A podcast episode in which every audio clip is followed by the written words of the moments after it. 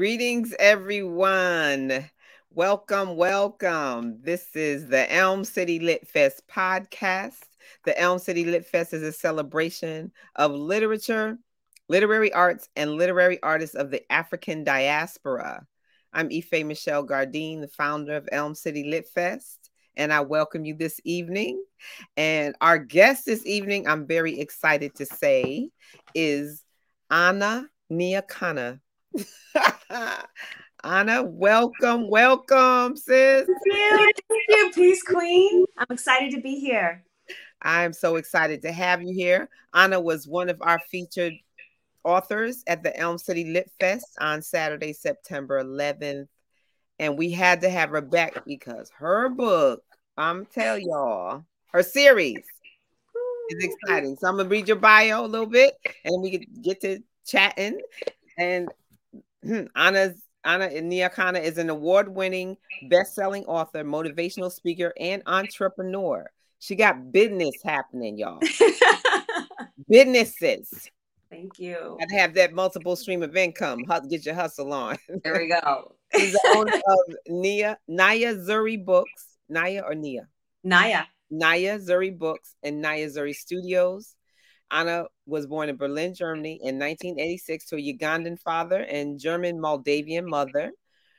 Her family immigrated to the United States in in early nineties, settling in Stanford. So she's home. She's a home girl from C T.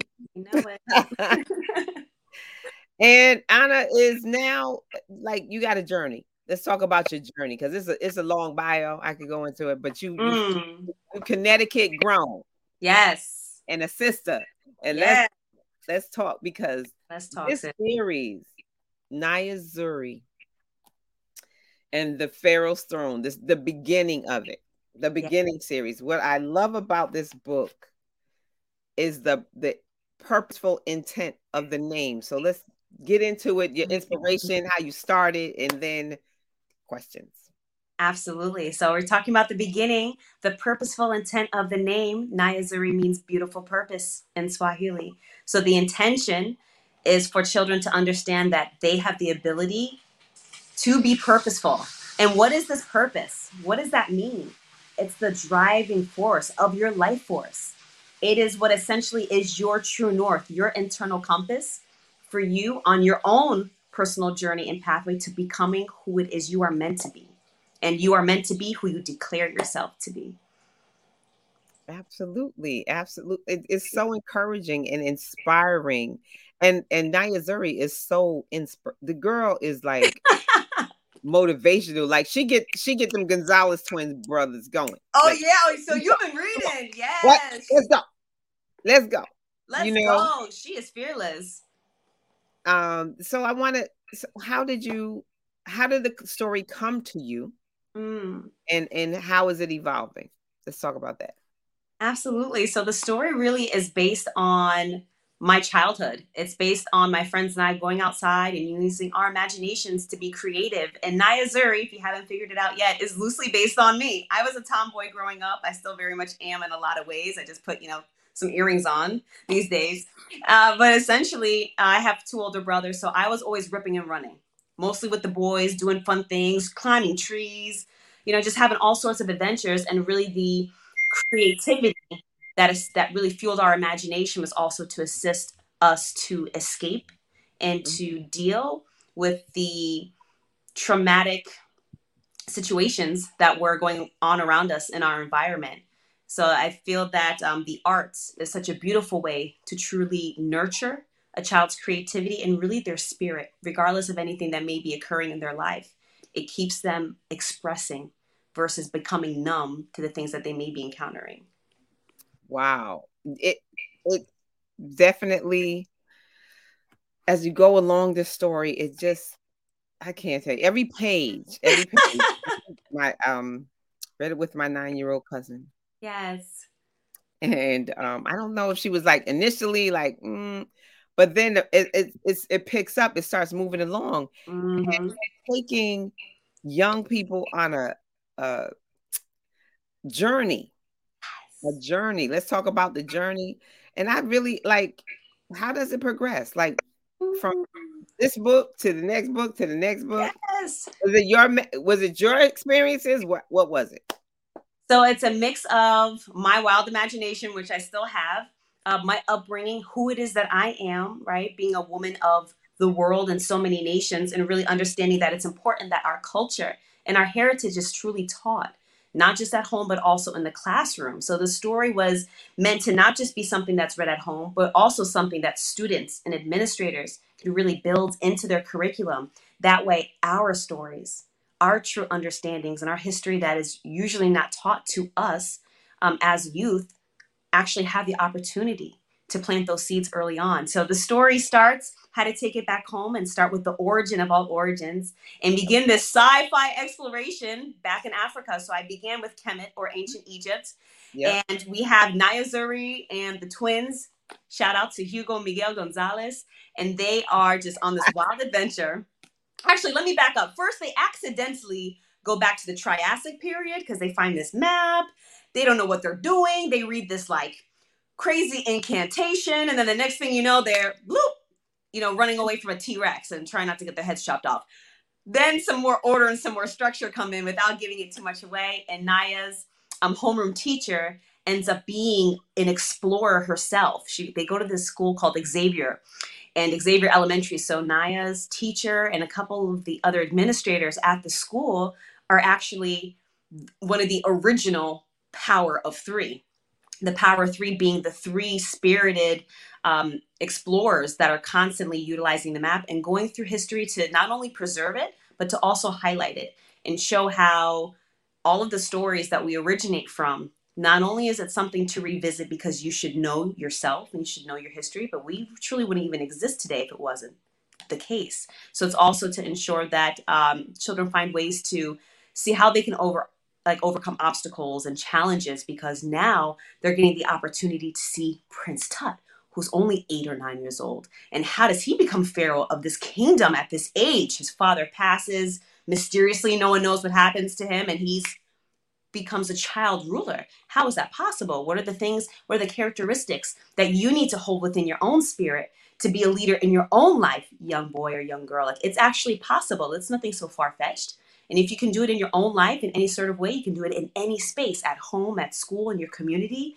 What sort of strong-minded young people we could actually cultivate here, right? So what, like when I, going back again to beginnings and beginnings and beginnings, mm. when did you start the concept for the book? And, and like, okay, how, how, how was your writing process? Did the story just come? Your imagination and your your experiences look something you like, like you modeled after yourself, but the story li- comes together. How did that happen? Yes. So the story, I started writing it about five years ago. And at the time I was still working in corporate America. I was taking like two trains, a bus and a car to get to my employer at the time. So I would utilize the time that I have mostly on the train to write my manuscript. And it started off just with an outline, like a bubble chart and then an outline. I knew I wanted to create a story that had a strong female lead. So I just had to figure out what type of story that I wanted to be. I love sci-fi, I love adventure, and the whole point of making sure I keep history at the core of it, and specifically our history of Black and Brown, right? All of us that really created the origin of mankind, that we're really at the forefront, we're really spotlighted in ways that's not normally seen. So I started doing some research, figuring out in the age range in school, like what type of history, what type of countries are normally studied, and Egypt kept coming up.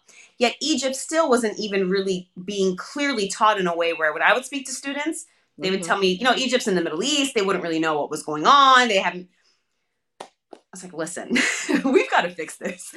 I need to make sure our history is taught and it's taught correct. So that was a big indicator to me. And since I did want the story to begin in Africa first, I said, well, this is a perfect beginning. So let me begin the story with really introducing Naya, because Naya is the key. Nayazuri is the key for the whole series. The adventure is one journey. Every adventure, every book will be a different journey. And then the journey really begins chapter one with Naya herself, and every character undergoes their own personal transformation and their own personal journey. As the series continues, you see the characters evolve.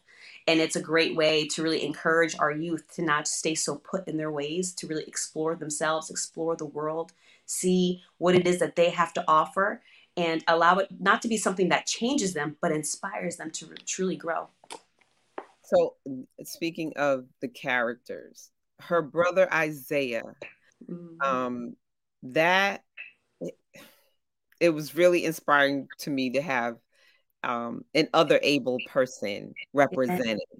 I have a nephew that has cerebral palsy, mm-hmm. and he feels like, yeah, everybody, everyone thinks he's other abled except him. Mm-hmm. And it was very inspiring to see her brother, who wants to learn basketball from Michael Jordan because he wants to play basketball in college, and he's popular with his dreadlocks. So how did you come to about with bringing that character, uh, having another able cal- character in there? That is an excellent question. And let me tell you something. I have been on a lot of interviews talking about Nayazuri for the past four or five years now. You are the very first person to ask me about Naya's brother, Isaiah. For the record. So thank you for truly reading and understanding how every character, no matter how small you believe their role is, serves a purpose. Ooh, let me begin there. How, how, what, how did you get to bring him in? Like, yeah, so Naya, I absolutely wanted her to have an older brother because I have two older brothers, and it, it really feeds more into where she gets a lot of this like strong-minded mentality, which at a young age, it can just be seen as masculine energy, when really it's not. You know, we all contain the same hormonal balance. One gender has a little bit more than the other, yet that doesn't mean that you should suppress one over the other. You should allow it to really fuel you into who you are and your characteristics. So I knew she she was going to have a brother. And I said, you know, I really want to be able to highlight someone who has an amazing ability, regardless of how they were born into this world, that they can see how they can still fulfill their higher purpose, how they can still really, truly live a life, regardless of the circumstance. Whereas most people would just pack it up and, you know, uh, tell themselves that now they can't be a part of this club, or they can't play the sport, or, they, you know, they're not able to even have the friends or the social life that they want because of a disability. Mm. No such thing as a disability. You have the ability. In fact, you have a super ability. So mm-hmm. Isaiah had to be confident. He had to be someone, um, the character that truly gave Naya inspiration, because this is her older brother. So as she was growing up, she's observing her brother as well. And to really have that real-time example for her is a, is a really big reason of how strong-minded she is and where that comes from, and her will and her perseverance and her mentality of not allowing a situation to really stop her. She always finds a way to problem solve. She finds a way to, to create um, conflict resolutions, and really a lot of times between the twins, because they're always at each other's necks. Um, they're funny. And in the heat of the moment, because their adventures are wild and crazy, and they're always, they're always in like, it's always a, a crazy adventure. And um, their life is usually at stake, yet she understands how to focus. And she gets a lot of that from her brother. Real time, her brother teaches her a lot. And she references him quite a bit in the first half of the first book, Nayazuri and the Pharaoh's Throne, because he's constantly educating her, giving her knowledge, uh, real-time life, like common sense, like street smarts, and then also book smarts, knowledge, mm-hmm. knowledge that's normally, once again, maybe not taught in the classroom yet, something where it begins at home first. This is a real-time example of it. So Isaiah is an amazing character, and his character will continue to evolve throughout the series. He wasn't so prevalent in the second book that just released, Nayazuri and the Mayan Eclipse, right? We'll get okay. us back. Yeah, yes, part two. part two, part two right here. Yet he will be back and uh, play more of a prominent role in the third installment. So I have some big plans for him.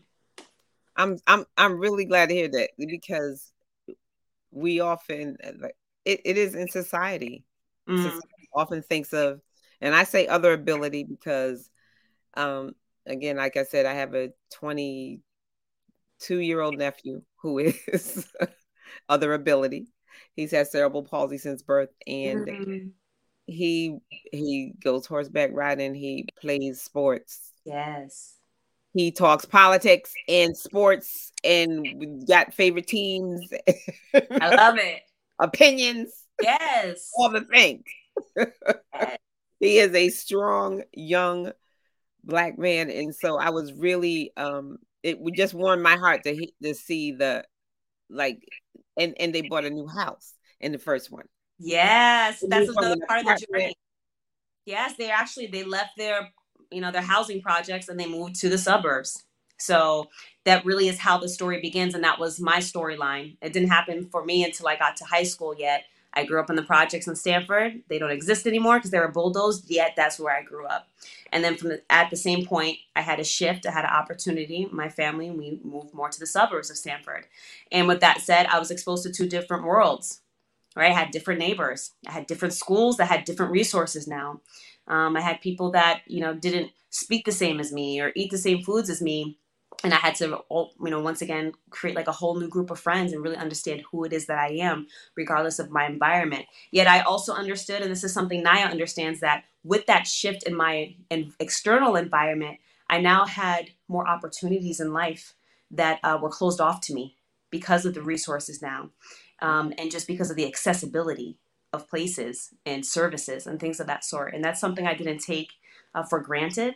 And that's something that Nia doesn't take for granted. She at first is really lamenting the fact that she has to start all over and make new friends and doesn't know anyone. And she's going to go to a new school. And then she realizes, like, no, like the Empress has arrived. She has that royal mentality of knowing who she is. That line is golden. When, when she sees the the lion head door knocker, knocker. Door, she's like, oh, the Empress has arrived. And nobody's coming to this door without you. Oh. you they she felt protected. I love the like the the things that are intertwined, the messages that are intertwined in that. Thank you. And that that uh, a move doesn't always have to be um traumatic or like just just uh like she you said she was lamenting it. And her brother was like, well, what's next? Right? I'm what about to sign up for this. I'm about to be under, I'm about to be I'm, captain of this basketball team. What's, what's up? Like, he was already, he was ready. He was ready. And then you, you're hearing them t- talk in the car. And then when they're getting out of the car, and he's doing wheelies in the rain with his wheelchair. Like, yeah. He's stunting. Bruh, yeah. What's your other ability? I, I love it. Yes. Absolutely. And so, um, and when you, So um, when you talk to school systems, like, and for uh, to to put the add this onto curriculums, is that something that also a part of other ability that you have intertwined in it or included? Is it something that's mentioned? It's absolutely mentioned, and I have in my curriculum and the points of really the whole Nayazuri series and all the different discussions, the conversations that it's going to open children up to and students up to, right? Um, that's one of the that's one of the speaking points that are very important and vital because um, a lot of children, you know, act out of ignorance. They don't know how to treat another that may have an other ability. I always love to say, "Don't diss my ability." Oh, yeah, don't diss my ability. I did a lot of uh, I did a lot. Oh yeah, I can't take credit for it.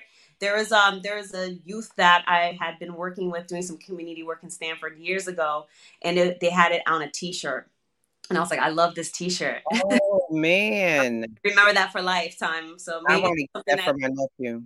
Yeah, don't diss my ability, not disability, but don't diss my ability. Because they, they, you know, if people start talking differently, acting differently, it's not necessary, it's and really it, necessary. It carries over to to to the young people. So. What are your other ventures, Anna Nyakana? Okay, so we'll talk about it. We talked about the first book, Nayazuri and the Mayan Eclipse, just dropped. It's almost been four weeks, not quite. So I'm super, super excited because the adventure continues. And now they're going back to ancient Maya. And children are getting an understanding of how this knowledge really flowed from the River Nile and was carried on, right, through us as a people as we continue to spread throughout the lands, and we actually carried over this knowledge of astronomy, of science, of music, of traditions, of spirituality. It wasn't completely wiped away. If you really pay attention and you look at all the ancient kingdoms, you can see all the similarities and you can see the roots that they all spring from. So that's really such an exciting pinpoint for the Mayan Eclipse, because Hugo and Miguel already are super excited because they're like, well, we're going to learn about our heritage, because they come from that heritage. I don't, I'm, I leave it very open. I don't uh, give them a specific nationality because I want all children to be able to identify with them of any sort of Latin or Hispanic or Hispaniola descent. And um, I didn't want to just box them in and say they were from a certain country. So with that said, they do have that heritage. So for them, they're thinking, oh, we're going to go back. We're going to learn about us. And they're confronted with essentially learning their true history, learning the history of their peoples and the people, other people that came in and, you know, came and caused um, the shifting. Right. The diaspora is. Yeah. Came and caused the shifting and infiltrated and came and, and took a lot of the riches and, you know, took the customs and um, what that that ripple wave and that that shock wave that it sent through through the nations, um, from the Maya nation to the Aztec nations to the Incas nations. You know, they all came under that conflict um, from, you know, the Latin Um, heritage. And so that was something that the twins had to also confront within themselves. And, you know, Naya's able to really uh, be a sound voice for them to understand that it's not so much about um, carrying on like the pains or the devastation of our ancestors, but recognizing who it is that we are and then taking that conscious choice to create who we are going to be today. Right? Yes. So, and that was and that was not an easy subject matter to put in this book. I'm like, how do I talk about this without uh, demonizing another group of people when really at this point in time, uh, this was the way of the world. S- exploring, taking from that which that wasn't yours in the first place, um, putting your name and your country's flag on top of it. You know, a lot of blood was spilled. A lot of people were taken early. Um, a lot of things were stolen. And not just physical things. So it's like, how do you really introduce these understandings to young people without um, staining their mind on their own ancestry and history and opening up the conversation, opening up the conversation to really understand the ways of the world, what things could have been done differently, what things did occur, understanding it, and then choosing to move forward with that knowledge. Absolutely. And what I, because I just got through one, so, yes. but, and I got to keep harping on it, but I love how you in, intertwine also um, uh, games and, and fun in it. Like the, the crocodile hippo game. Woo! And Boaz is uh, swimming the trail. My prince, and he's popping up, right? Yes. They have this crazy adventure on the River Nile. Because listen, they're kids. Like Tut is a royal son, but he's a kid. He's only eight. They want to have fun, right? So they're in this river, and the crocodiles are coming out, and it's it is wild. And if you love that adventure, the Mayan Eclipse is not. Every chapter is, without giving too many spoilers, every chapter is a cliffhanger. That's one of my personal writing styles. I love the suspense of the adventure, the suspense. Yes, I want you to keep reading. Like, can I please read more? Ch- Can you imagine a parent is like, "But mommy, I just want to read." It's like, Stay yes, that's a, yes. That's, Stay up listen, literature, literary arts, and literary artists. The the lit part is is about literacy and all and reading all things and for all people. Yes, because this is an education for all children. It really is. I mean, I like I said, the game. That's that was a pull in as well for a young person because. Mm. Um, he's like Tut was eight, so he was like, "Oh, I got this game, more people to play with." Mm-hmm. Boaz was like, "Oh no, children, whoa, I'll be over here waiting, but I don't." Uh. Like, how do you follow your royal duty, and you also have to let the kid be a kid at the same time? and, and the the assignments that they get from the teacher. Yes. Okay. Mm-hmm. That's coded. Yes. Like that that leads that lends to the mystery as well. And like, oh, it, there's some I, without giving the story away, because I want people to buy the book. It's, yes. It's, it's in here. Thank you. And look at these children. Look how cute these children are. They're adorable. Thank you. So, what is next for Nayazuri Productions for for Anna? Yeah, so that's an amazing question.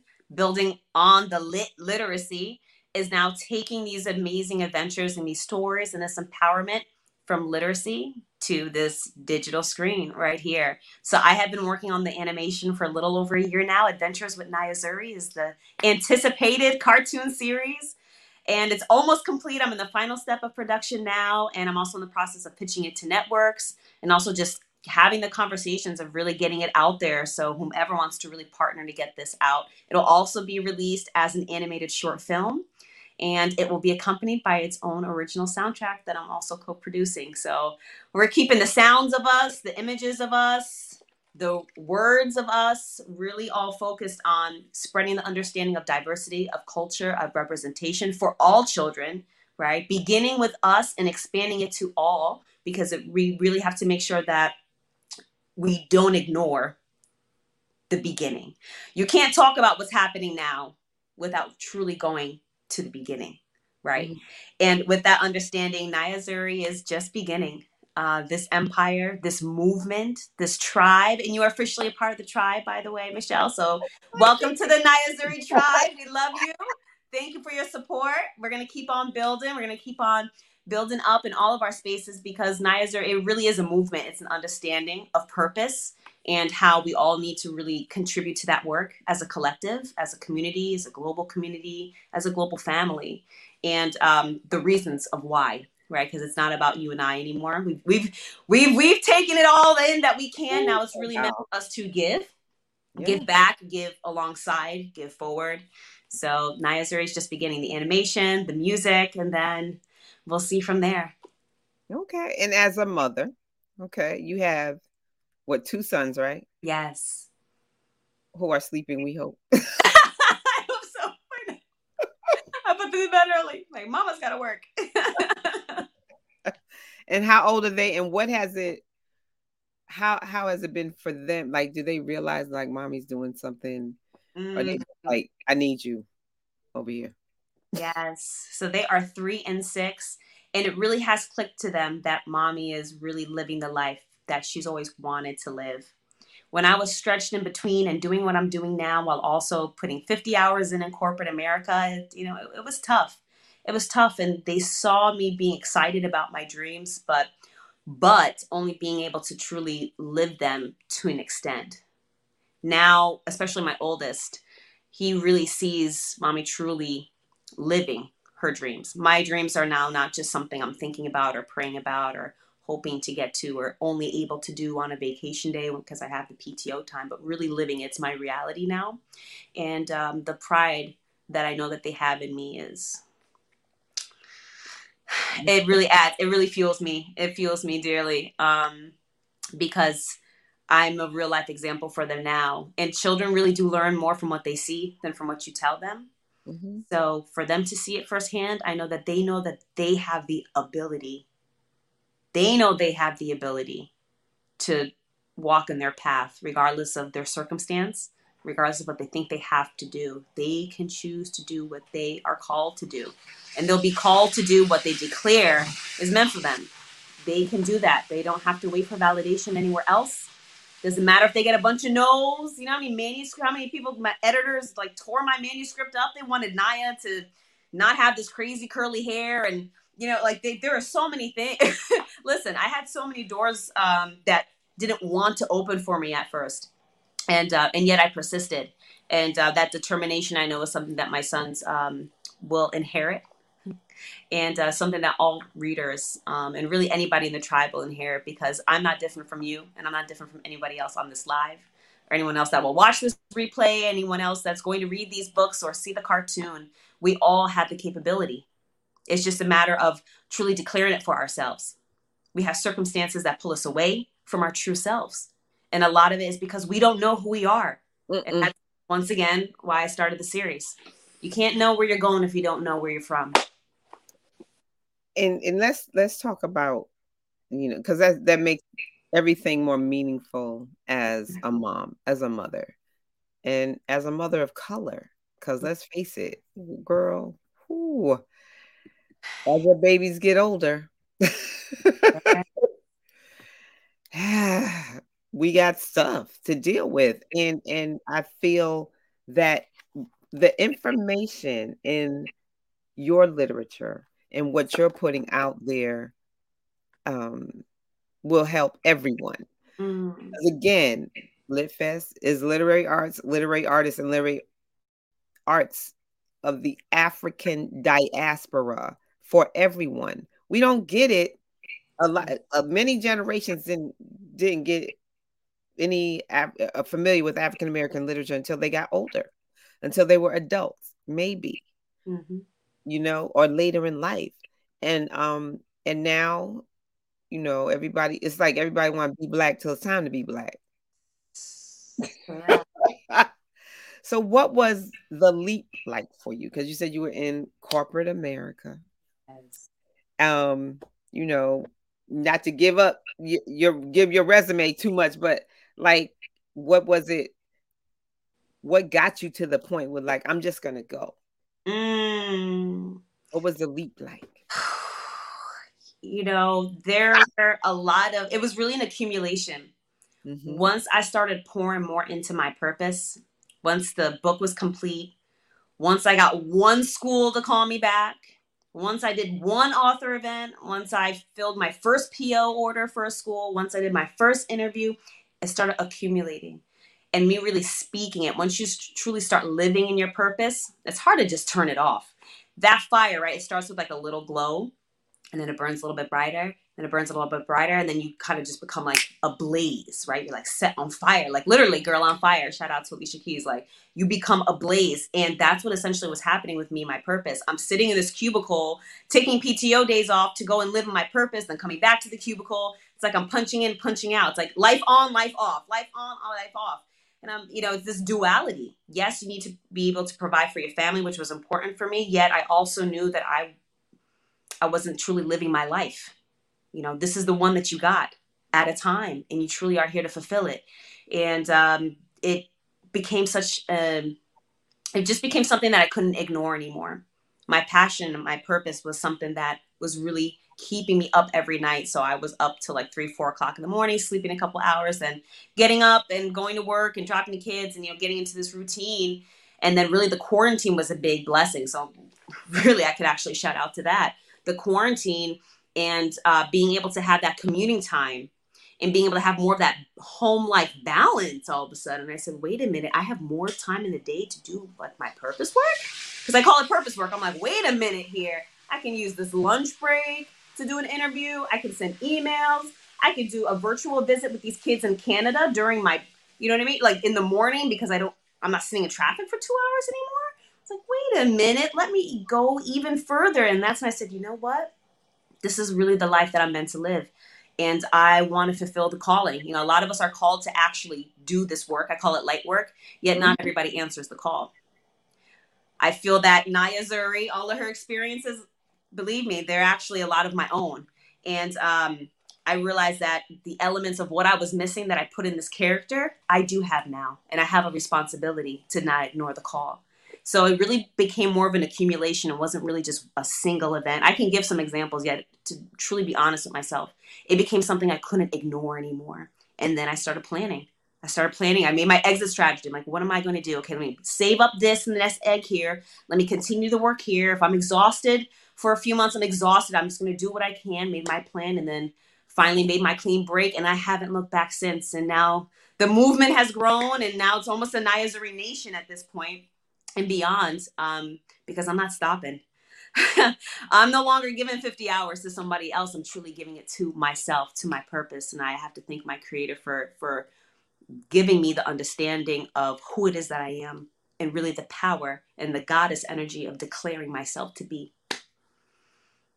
Absolutely. I, girl, I totally, totally agree with that. I feel like, um, you know, the first year of Lit Fest, we had to go virtual. Mm. Um, and it and, and and and we started this podcast. So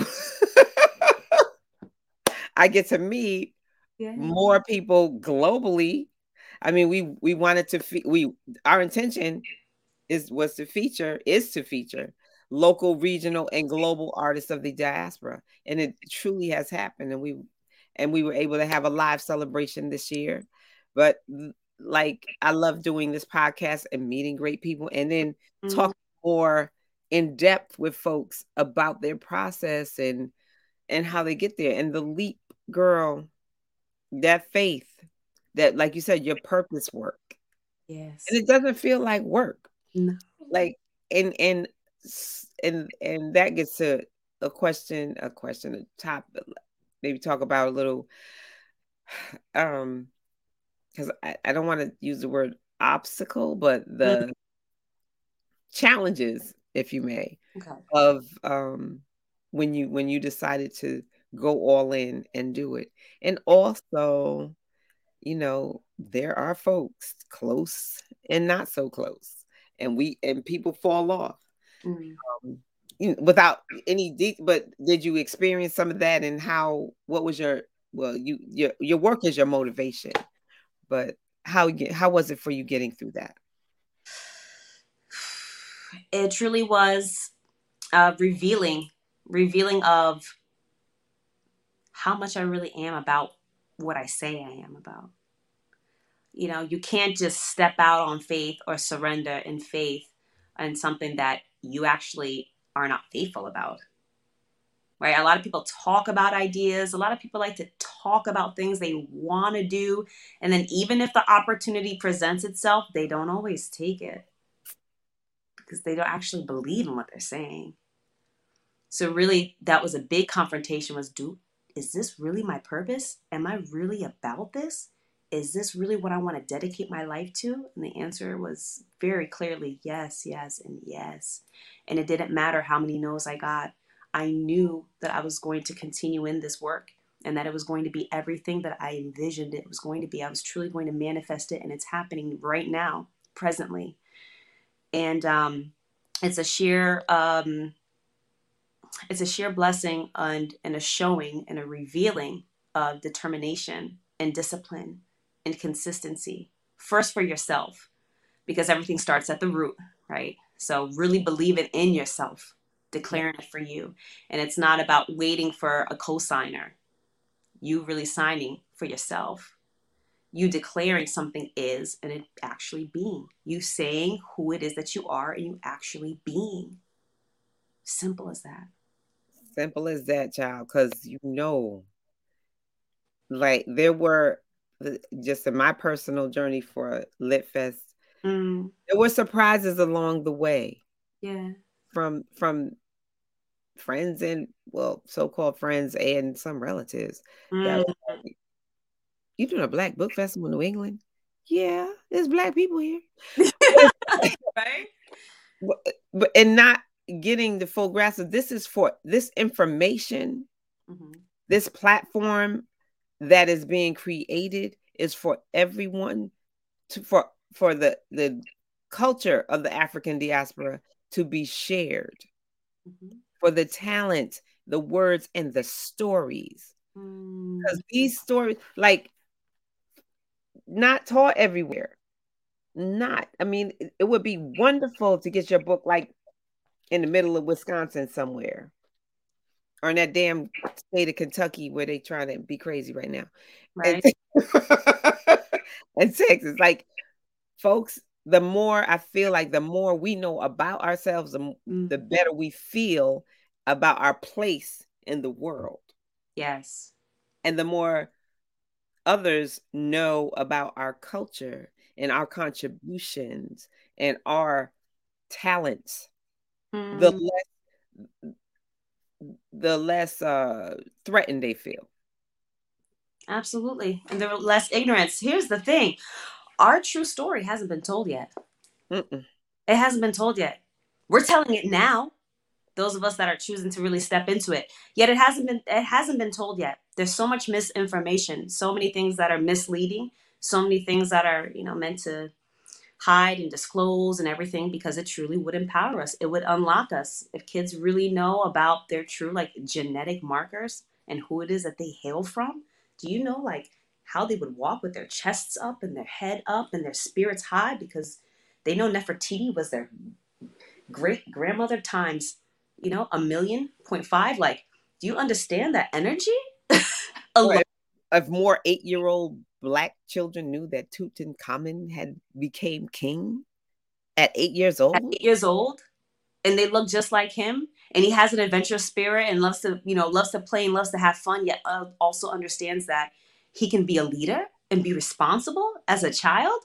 Well, it gets kids kind of out of childish ways for a long time, you know, for an extended time, which, you know, can kind of even carry into adulthood. And it truly inspires them to really take accountability for themselves. Be more aware of who you are in this world. What is it that you have to contribute? Because you're a child, you don't just get like a ticket to do nothing. You know how many children are truly changing this world that we don't know about, who have done it in the past and who are doing it presently? Despite the disparities. Yes. Despite being not believed in constantly, or, or being in school and told because you may have an alternate way of learning. Because mm. children just have some children have an alternate way of learning. Yeah. And, they, and oh, Tutankhamun, they were there when his daddy, when they heard his daddy dying. Like, girl, That, that page, sense. Yes. That part yes. of the story right there.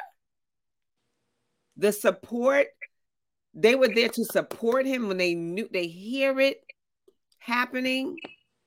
This child is going through some stress.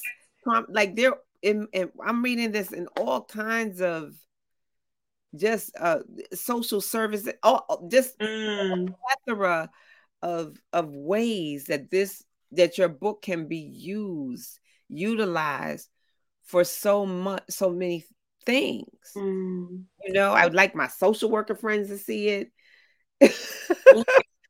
In addition to the educators, but like people working with kids in foster care, mm. because that um, the children in this, all the children, all the characters in this, the the inner strength, and there's always those one or two adults that are your guides. Yes. Like Miss Riley. Is it Miss Riley? Miss Ridley. Ridley. Yes. Miss Ridley. Shout out. And, and the crossing guard. Yes. I don't know what about the crossing guard yet. Oh, you're about to find out in the second book. And the principal, you're about to find out in the second book. Everyone plays a part. You know, us as elders, us as the historians in our communities, right? In our homes, in our communities, like it's really, it really is up to us to leave that blueprint to guide the next generation. That was, that's not just for a fairy tale. That's not just for a, a book. That truly is like a charge to all of us to truly awaken to that responsibility. And like I said before, uh, our story has not been told. So I'm here to tell it. How about you? Oh my gosh. So how it um you you have a publishing company? Yeah. Nice. Yeah. How do these things come out of? But, but okay, I have to do that because you wanted to do your own work, or what? How did it happen? Oh my goodness, it happened with me really taking my life into my own hands. I attempted to go the traditional route with publishing. I submitted my manuscript to dozens and dozens of publishing companies. Very large scale, independent, everything in between. I got a lot of great responses, yet they wanted me to truly change like a lot of the fundamental things in the story that it was not something I would negotiate. And then I also got a lot of no's. Like, we love the story, but, you know, do you have to go to Africa first? We love the story, but do you need to have a Black character? We love the story, but it just doesn't, it just doesn't fit with what we're working on right now. And I'm looking at your catalog of what you have as far as children's books, and there's no representation. I'm like, ah, okay, I see where you guys are focused. And okay, that's fine. Uh, we're just not aligned. So after getting the no's and the maybes and could yous, um, I really had to pray and meditate on it. And, and I created my own pathway. I created the pathway so I could keep the integrity of who Nayazuri is as a character and who the story is supposed to touch and the true purpose of what the series is supposed to do. And I truly gave myself that charge to create that pathway and that opportunity for myself. When I saw that at the time, the certain individuals or organizations, they, it was just not lining up. When something is not lining up or not aligning because of external factors, does that mean that it's not true? Does that mean that it's not meant to be? Does that mean that it's not valid or a great idea or a great product or a great service? Or is it simply that you need to internally create that possibility? And that's what I did. Oh, you are so blessed.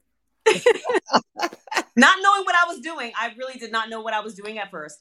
I used like a third party service to assist me with publishing it. I didn't know. Then they actually maintained a certain piece of control of it, you know, and like cost and things of that sort. So I do have a business degree. I'm like, wait a minute, let me actually, let me figure this thing out. Like, you know, I really want to have complete control over my intellectual property. I want to be the one to say what I want to do with it, where it's available, what countries, what distributors, set the price mark. If I want to put it on sale, if I want to give it away for free, what do I want to do? You know, I'm going to, I'm absolutely going to now create this and start formulating this. Let me get my business. Let me get my business together. This is my life. So that's uh, as that awakening started happening, I then created the new pathways to launch Nayazuri Books, which is now my own book imprint, one hundred percent owned by myself. And uh, something that, like we were discussing before the interview started, long-term, I will be publishing other authors and continuing the stories of representation and supporting authors that are here also to tell our stories. For right now, though, I've got to build this empire up, Nayazuri, and everywhere else uh, it's going to expand. Yet I'm laying the groundwork for that. Okay, so what would be your a sentence you would want to share in as a remembrance or legacy for yourself? For myself? Or for your empire that you're building? Ooh, Nayazuri. Nayazuri, giving the keys to the youth and the world to unlock themselves.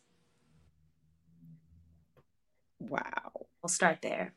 Wow. Otherwise, this live will go on for eight hours. Okay. Girl, you are so very inspiring, Anna. I'm so blessed to have met you. I'm, I really feel good. I'm so glad. I'm like, oh, yeah. Uh, and shout out to, is it Plug Star? Yes. Shout out to Plug Star. Shout out to Plug Star, my P R. Yeah.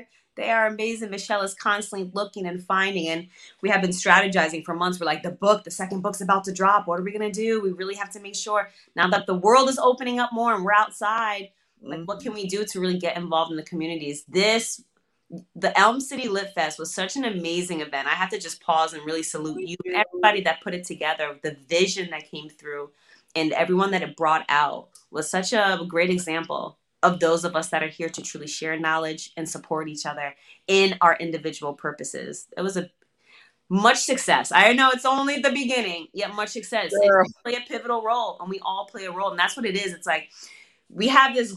There's this grand puzzle. It's literally not one. One of us don't take up this entire puzzle. It's billions of us.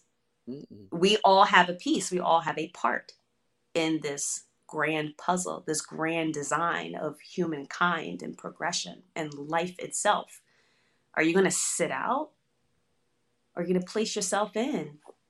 And that's what Elm City Lit Fest truly was. It was such a um, place marker of everybody choosing to place themselves in for that event, for that understanding, for that support. So much success to you. And, oh, and we appreciate your, your, your participation and support of it. And what is next for you? Like, where are you going to be next? Like, where, where is the, where can we get the books? Did you, you know, I always have to shout out People Get Ready Books. Yeah. Um, in New Haven. So I hope they I hope they have they have the first they one. Should, they have the first one. They're getting the second one. I'm working on doing an event with them. So I should be doing an event soon. And you can just go to my website, w w w dot anna nyakana dot com, and order my books from there. You can leave the name of the child or whomever you're purchasing the books for in the checkout box, and I will personalize and autograph the books and send them to you. So Amazon can't do that, all right? I will actually do that. And I feel like it's such an encouragement to to any young reader, especially when they see their name in the book. They feel like it's something already for them, special in here to discover for themselves. So it's such an encouragement for them um, to really gain that level of literacy if they don't have it already. So go to my website, uh, keep up with me, all social media. I put it on here on at Nayazuri, and you can see what's happening, what am I doing, what's coming up. There's a lot of other secret projects and things that are opening up that I can't quite say yet, so just keep up with me. Just know I'm continuing the work, and I'm grateful for all the support. And yes, and we want to shout out to um, our our Facebook people that listen, look, watching us, Michael Twitty and Malachi Eason. Michael Twitty said his son works at Netflix. Okay. Hit a girl up. Hit a girl up. A call. I'm ready. We're gonna hold you to it. We're gonna hold you. Um, and and everyone, everyone, everyone, please like. If you on Facebook and you ain't, you, I, we, you don't have a comment, but you can share it with your friends. Send it out. Send it out on YouTube as well. Share, share it, share it, and and and go on Anna's website. Go in her on her uh, Facebook, her um, Instagram. Share share the information. Thank you. That's a uh, that's a way to spread the. That, that's how we get it out there. We gotta share the wealth, spread the news, spread the word, and and of course, you know, Bayobab Tree Studios is my ride or die. You're my ride or die. Shout out to Rev Kev for keeping us on and pop in. Thank you, Kev. So be on, go on Bayobab Tree Studios T V to also um, share this this video for, for future use. And Anna will be sending it to you. Thank you very much, everyone, for tuning in to, um, I guess, season two, Ooh. episode one of Elm City Lit Fest, the podcast. Blessings to everyone. I'm Ife Michelle Gardine, and we'll see you next time. Peace and blessings.